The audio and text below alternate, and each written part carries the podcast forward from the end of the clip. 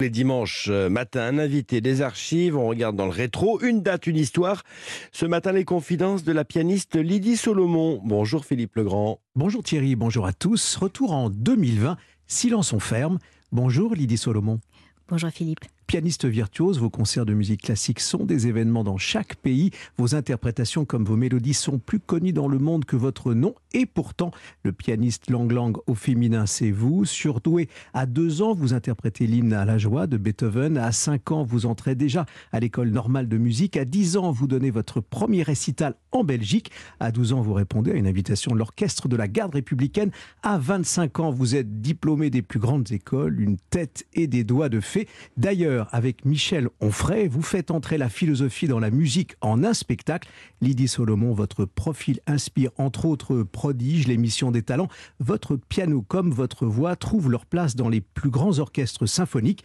Vos albums récents, Euromantique et de Chopin à Cuba, en témoignent. Ce matin, vous avez choisi de revenir sur Europe 1 sur le 14 mars 2020, un jour de fermeture pour cause de pandémie, témoignage au cœur d'un restaurant.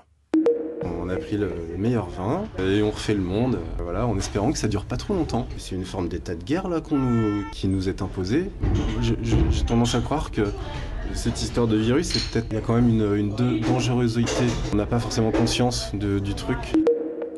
On n'a pas forcément conscience du truc, nous dit au cœur d'un restaurant qui est en train de fermer justement l'un de ses témoins sur Europe 1. Lydie Solomon, pourquoi avoir choisi ce 14 mars 2020 On est à l'heure d'un décret au moment de la pandémie, on ferme ? Tout à fait. Alors pourquoi cette date? Parce que cette date a marqué un tournant dans nos vies à tous, dans tous les pans des métiers et de nos vies, que ce soit les restaurateurs, les artistes, les familles, dans toutes les entreprises. Ça a été un moment quand même clé, puisque en plus il a précédé de peu, pour ceux qui étaient les plus intuitifs ou même un petit peu moins, on pressentait que cette fermeture était le prélude à une fermeture plus globale, le confinement qui nous pendait au bout du nez. Donc cette fermeture de tout l'espace social, ça a été pour moi en tout cas à titre personnel un gros choc que j'ai vécu de manière assez différente d'autres artistes. Je pense que cette pandémie a été assez clivante aussi en fonction des personnalités. De mon côté, en tant qu'artiste, je ne l'ai pas vécu comme une punition. Du tout, ni comme... alors certes, on était sevrés de scène, hein, c'était une sorte de désert, de vie monastique qui correspondait... Oui, parce que vous rentriez de tournée et finalement, on nous annonce cette nécessité au fond de rentrer chez soi et de fermer, entre autres les théâtres où vous vous produisez. Donc vous rentrez chez vous, mais votre piano, vous le retrouvez puisque exactement. Vous êtes dans cet univers-là. C'est une autre manière de travailler peut-être. C'est une autre manière de travailler, exactement. Alors, il se trouve que j'étais à Paris à ce moment-là, dans un espace, vous savez, Paris, c'est génial, c'est là où ça se passe, c'est l'émulation électrique, mais on est tous les uns sur les autres.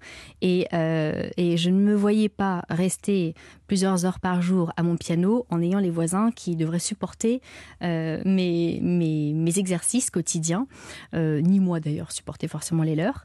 Donc, j'ai eu le luxe de pouvoir partir dans ma maison secondaire. Vous avez fait le choix d'une autre vie à l'occasion de cette fermeture, au fond, générale, que nous avons vécu les uns les autres. C'est un choc, c'est ce que vous disiez, et c'est ce choc qui a été révélateur. C'est un choc qui a été vraiment révélateur, car je me suis terrée dans ma campagne, qui est vraiment un village qui est à 800 km de Paris.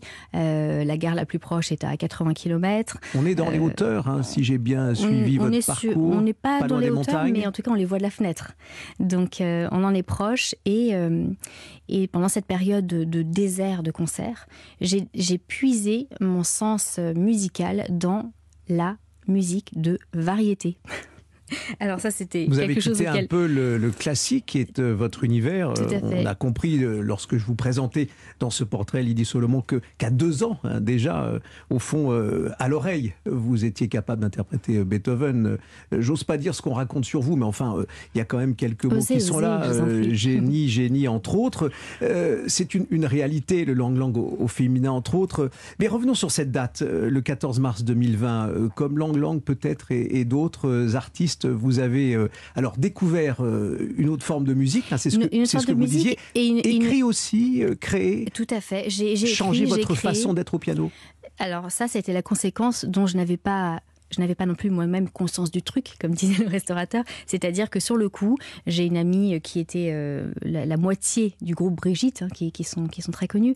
À cette amie, je lui ai proposé, je lui ai dit, écoute, on prend des thèmes tubes, phares de la musique classique, on en fait des chansons. Alors on a composé comme ça 7 ensemble et moi 7 autres, on a composé 15 chansons, j'ai composé 15 chansons, en partie avec Sylvie Oaro et moi toute seule.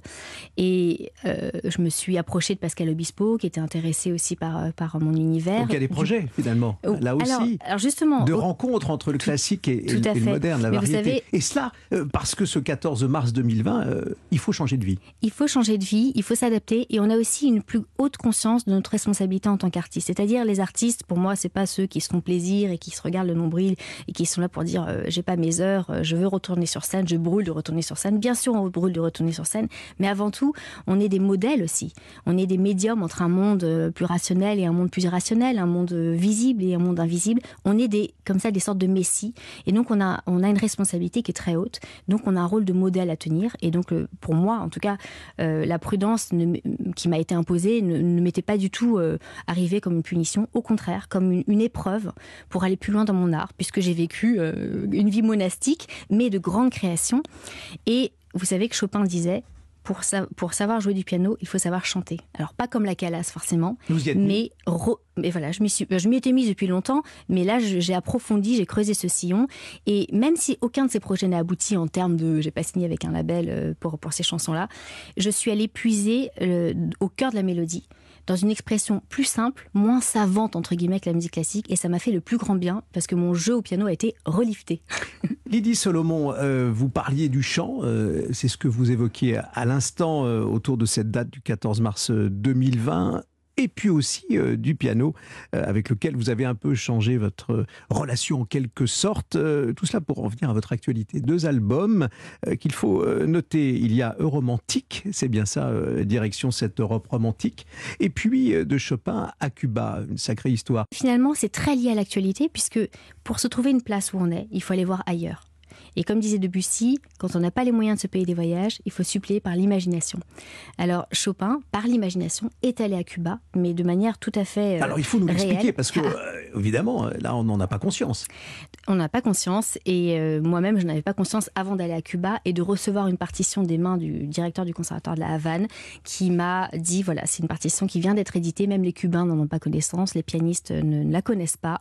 Je suis rentrée de tournée, une tournée extrêmement inspirante à tout point de vue, humain et musical bien sûr. Je découvre la partition et je m'aperçois que je suis en train de jouer du Chopin à la main droite et de la salsa à la main gauche. Là, j'ai halluciné, puisque Chopin, à l'époque, n'est pas allé à Cuba, les réseaux sociaux n'existaient pas. Comment son esprit a-t-il pu infuser la musique cubaine?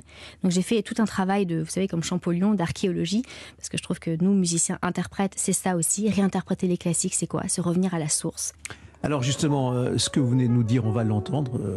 Vous au piano, on va se quitter avec ce morceau qui est dans votre playlist et que vous souhaitez partager avec nous sur Europe 1, la Comparsa, qui est extrait de votre album qu'on évoquait à l'instant, de Chopin à Cuba. Merci Lydie Solomon d'être venue sur Europe 1 avec vous. On a vécu ce choc finalement que nous partageons tous ensemble du 14 mars 2020. Retour à la maison, c'est le confinement. À bientôt. Merci à vous Philippe.